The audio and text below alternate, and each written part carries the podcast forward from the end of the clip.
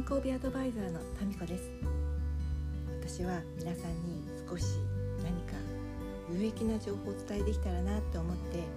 こうして時々配信しているんですけれど今日は、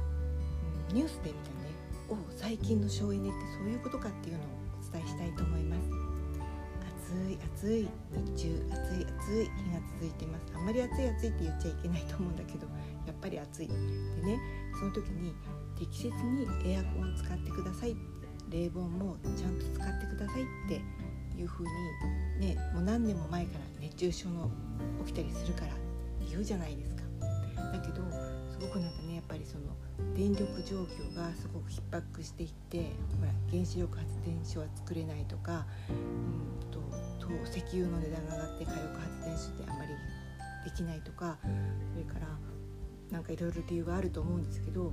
その東京電力がねすごく電力需要が逼迫するしそれに、えーと、太陽光を使ってね冷房に熱中している方は太陽の日が落ちて例えば午後4時以降とかはまだまだ暑いけどあの太陽エネルギーで発電できないから蓄熱していない限りはやっぱりあの東京電力とかねそういうなんか電気を買わなきゃいけないだから夕方もねすごく逼迫するっていう話があってその時に最近はだからエアコンは我慢しないで照明をね少し落としてくださいっていうことをね言ってるのがすごく印象的だしでした。うん、確かにエアコン切るよりはちょっと部屋の電気をね半分にするとかの方が目には悪いかもしれないけどいいんだなって思ったりしました。それとかその時間帯はあんまりねスマホとかパソコンとか充電しないで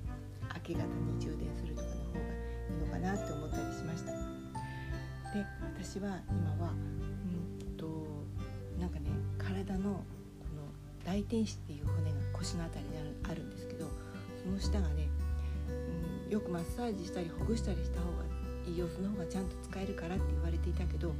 やってるつもりだったけど案外ね、聞いてないかな聞いてるかなって感じでそんなに硬くないのかなと思いきや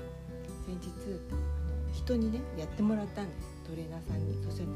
いやいや初め「え痛くないんですか?」って言われるぐらいで全然痛くないって言ってたら終わりぐらいにものすごい痛くなってきて本当にミッキーこの間もお話ししたみたいに感覚が鈍くなって硬くなって硬くなるっていうかその神経が通じてないというか多分脳はねあんまり痛いと辛いからそこの痛みはもうなんか無視するように体がインプットされてたのかなと思うぐらいで今せっかくそこ柔らかくちょっとね刺激入ってきたのでこの1週間にそこ頑張って柔らかくして柔らかくして動きやすい動きができるようになって正しく使ってそれをね体と脳にインプットしていきたいと思っています。皆さんは今週はどんな目標がありますか？それでは今日も張り切っていってらっしゃい。